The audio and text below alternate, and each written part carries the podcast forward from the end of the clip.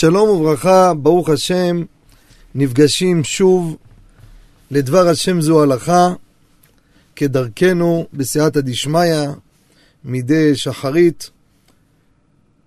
בשיעור הקודם התחלנו בהרחבה כמובן, קראנו את השולחן ערוך ואת הרמ"א בסימן שי"ח, לגבי אם יש בישול אחר אפייה, או אפייה אחר בישול, הבאנו בזה, קראנו את הסעיף ה', אמרנו בסיכום, לדעת מרן שולחן ערוך, יש מקלים אפילו בכלי ראשון שהוא שם מעל האש, שאינו מבשל דבר שהוא אפוי.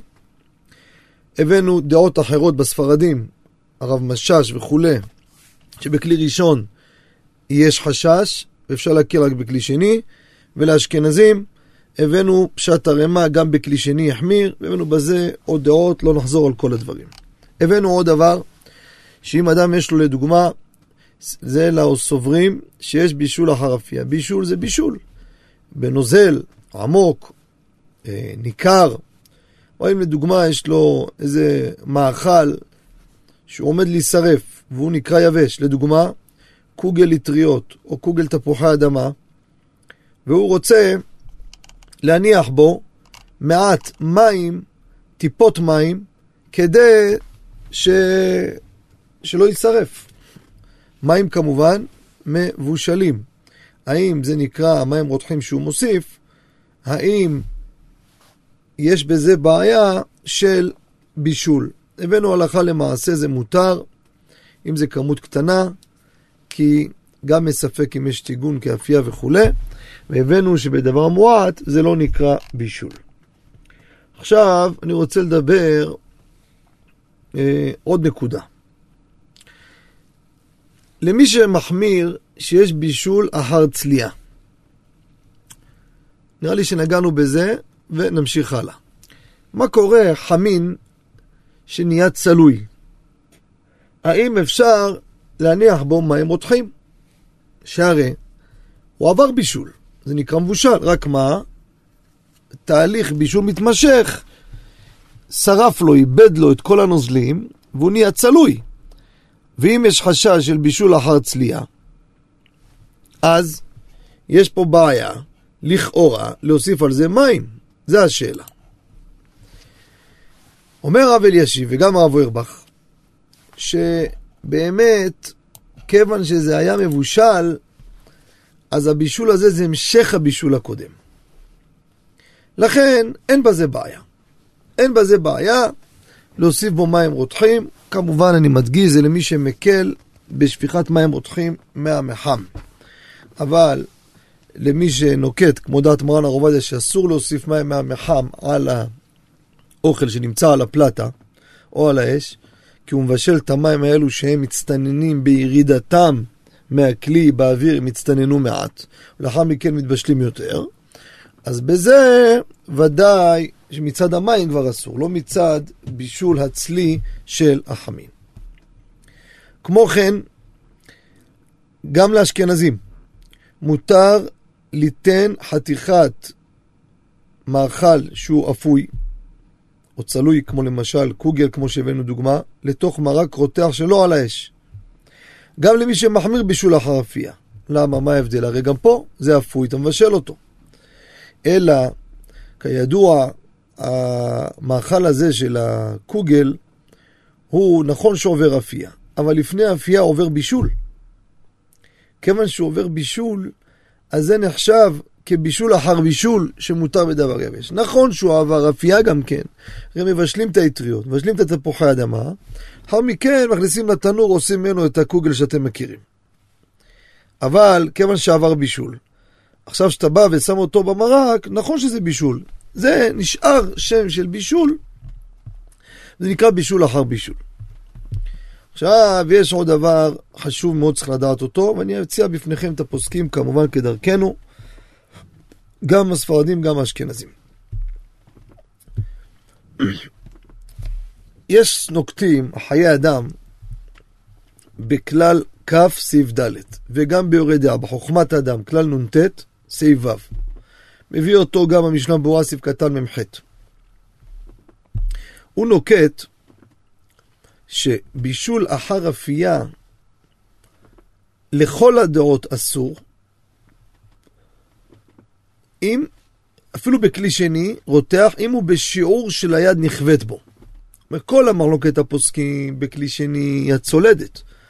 אבל ביד נכווית, שזה שיעור יותר מזה, זה לכולי עלמא יש בזה אה, בישול, כך הוא נוקט.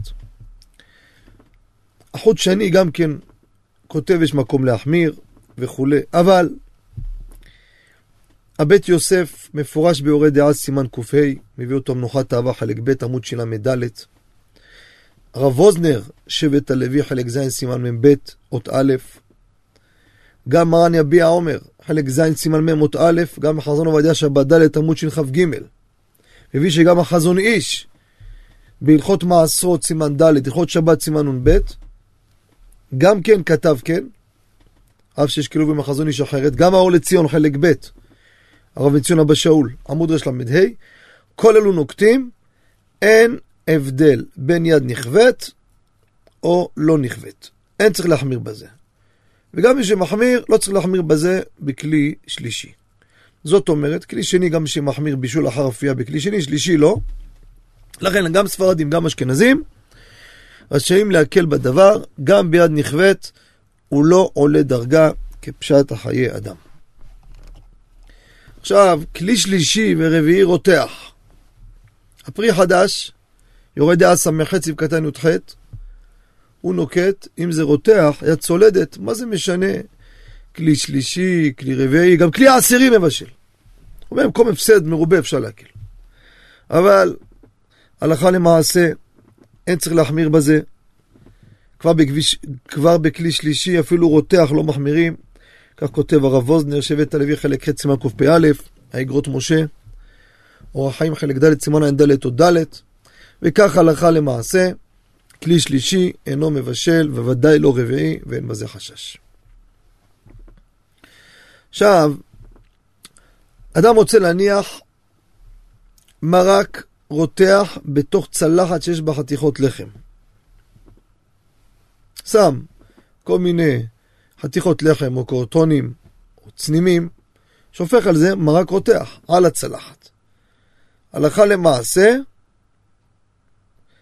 זה תלוי אם יש בישול אחר אפייה או לא. בדיוק מה שתלוי למעלה, וכך מבואר גם כן משנה בועזים קטן מ"ה, ולכן לאשכנזים יש מחמירים גם בכלי שני, אז כשאתה שופך עכשיו מכלי ראשון, זה בעיה. ספרדים, אין בזה שום בעיה. צלחת שיש בה פירורי לחם, היית צריך לנגב אותה, לנער אותה לפני שמוזג עליה את החמין. אומר הרב אוירבך בשולחן שלמה הביא אותו חלק ב' עמוד שכ"ב, לא צריך להחמיר בזה עד כדי כך. הרבה פעמים אוכלים את הסלטים. יש לך פירורים של החלה בצלחת, אחרי אתה בא שופך מהחמין. בפרט לאשכנזים, שגוש בכלי שני דינו ככלי ראשון. ויש פה בישול אחר אפייה. אומר, בזה, במעט הזה לא צריך להקפיד לנער אותו, ואין בזה בעיה. כמו כן, למי שמחמיר בישול אחר אפייה, כותב אז נדברו, הרב ווזנר ועוד, יש גם בישול אף אחרי טיגון. שימו לב, בישול אחרי טיגון. טיגן, מה אתה רוצה? יש נוקטים, טיגון זה לא בישול. גם המשבצות זהב, סביב קטן זין, כותב טיגון זה כצלייה. אבל הלכה למעשה, אין בישול אחרי טיגון, כמבואר ביביע עומר, בהליכות עולם. גם חשב היפות כותב, טיגון ובישול, דבר אחד הוא. כמובן אני מדגיש, מסביר הרב אוירבך, כל זה שהטיגון בריבוי שמן. שולחן שלמה חלק ב' עמוד של כ"א, למה ריבוי? אז זה טיגון. אבל אם הוא מעט מאוד, זה נקרא אפייה. למה שים שמן? גם עוגה שאתה אופה בתנור אתה שם שמן, שלא יידבק, שלא יחרך. לכן, מי שמחמיר בבישול אחר אפייה, אם זה שמן מועט, זה יקרא אפייה, וממילא לאחר מכן יש בו איסור בישול. עכשיו אני רוצה לנגוע על שקדי מרק. שקדי מרק, מה קורה להניח אותם בכלי ראשון, כלי שני, כלי שלישי. נציע את הדברים פרט אחר פרט. הרב ווזנר, בחלק ז', שבט הלוי, סימן י"ב, הוא נוקט, אין להניח שקדי מרק בכלי שני רותח. למה? כמו שאמרנו, יש בישול אחר אפייה. כלי שלישי הוא אומר אין בעיה. הרב אוירבך מביא, גם בכלי ראשון שלו על האש, מותר ליתן שקדי מרק.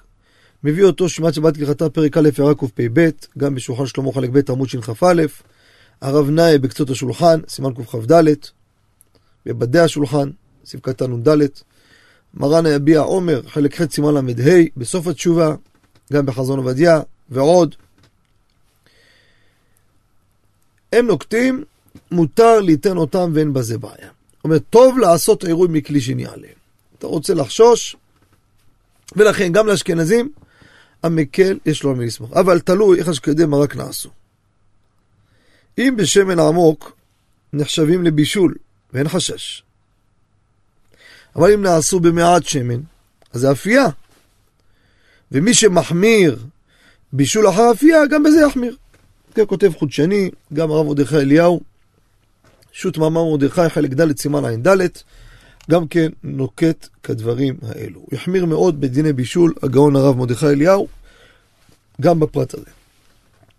מה שכן, דבר מעניין, יש לו שם תשובה בחלק ד' סימן ע"ד, אומר אדם מתארח בבית, הביאו לו צלחת מרק עם שקדי מרק. צריך לשאול אם זה אפוי או מטוגן או לא.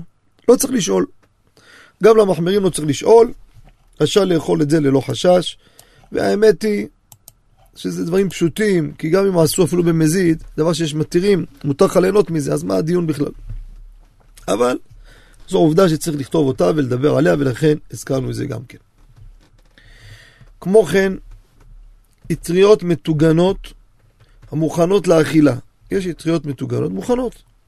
דינם כשקדי מרק, כך כותב מרן רבי עובדיה, חזון עובדיה שבדלת עמוד של כ"א, חוט שני חלק ב' עמוד ק"פ, גם כן, דינם כשקדי מרק, שהם מוכנים אותו דין בדבר הזה.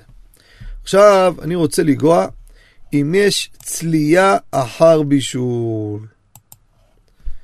האם יש צלייה אחר בישול? אומר המגן אברהם, סעיף קטן י"ז, גם התוספת שבת, סעיף קטן כ"ד, משנה ברורה סעיף קטן מ"א. חזון עובדיה, שבת ד' עמוד ש"ו, צלייה אחר בישול, כדין בישול אחר צלייה. אותו דבר, כמו שאמרנו לפני כן, צלייה אחר בישול, אותו דבר. זאת אומרת, לקחת דבר מבושל, שמת אותו, נהיה צלוי. גם כן אותו דבר. עכשיו, למי שמקל בזה, שאין צלייה אחר בישול, לפי זה יהיה מותר להניח חתיכת בשר מבושלת על הפלט החשמלית כדי שתהיה צלי. או צלי, בשר צלוי, בתוך רוטב בכלי ראשון. למה? כי אין בישול אחר צלייה, ואין צלייה אחר בישול. וגם למי שאוסר, שימו לב דבר מעניין, אומר הרב אלישיב, ועוד בשו"ת אורח לצדיק סימן ו', גם כן כותב כך, גם מי שאוסר שיש צלייה אחר בישול, דווקא שמניח אותו על האש, אבל בסיר, אפילו ללא רוטב, זה לא נחשב לצלייה, אלא לבישול. רק בשר על גחלים או על האש נחשב לצלי. כך כותב החזוני, סימן ל"ז, סעיף קטן י"ד, אז גם למי שמחמיר, אין איסור להניח אותו בסיר, שהוא ללא רוטב, כי זה לא נחשב לצלייה אחר בישול. לקחתי חתיכת בשר מבושלת. אני רוצה לאכול אותה יבשה יותר. מה זה יבשה? צלויה. אם הנחת אותה לא על האש, לא על הגחלים, לא על, ה, על הפלטה ממש, הרבה נוקטים שזה אש, מקרה כזה, אין בזה איסור. גם למי שמחמיר זה רק אם שמת אותה באש ממש, או על הפלטה ממש, אבל בתוך סיר, אפילו בלי רוטב, אין בזה חשש. עד כאן להיום, בעזרת השם, שיעור הבא נמשיך גם כן בפרטים האלו, הלכה למעשה, שיהיה לכולם יום טוב ומבורך, הצלחה בכל מילי דמיטב.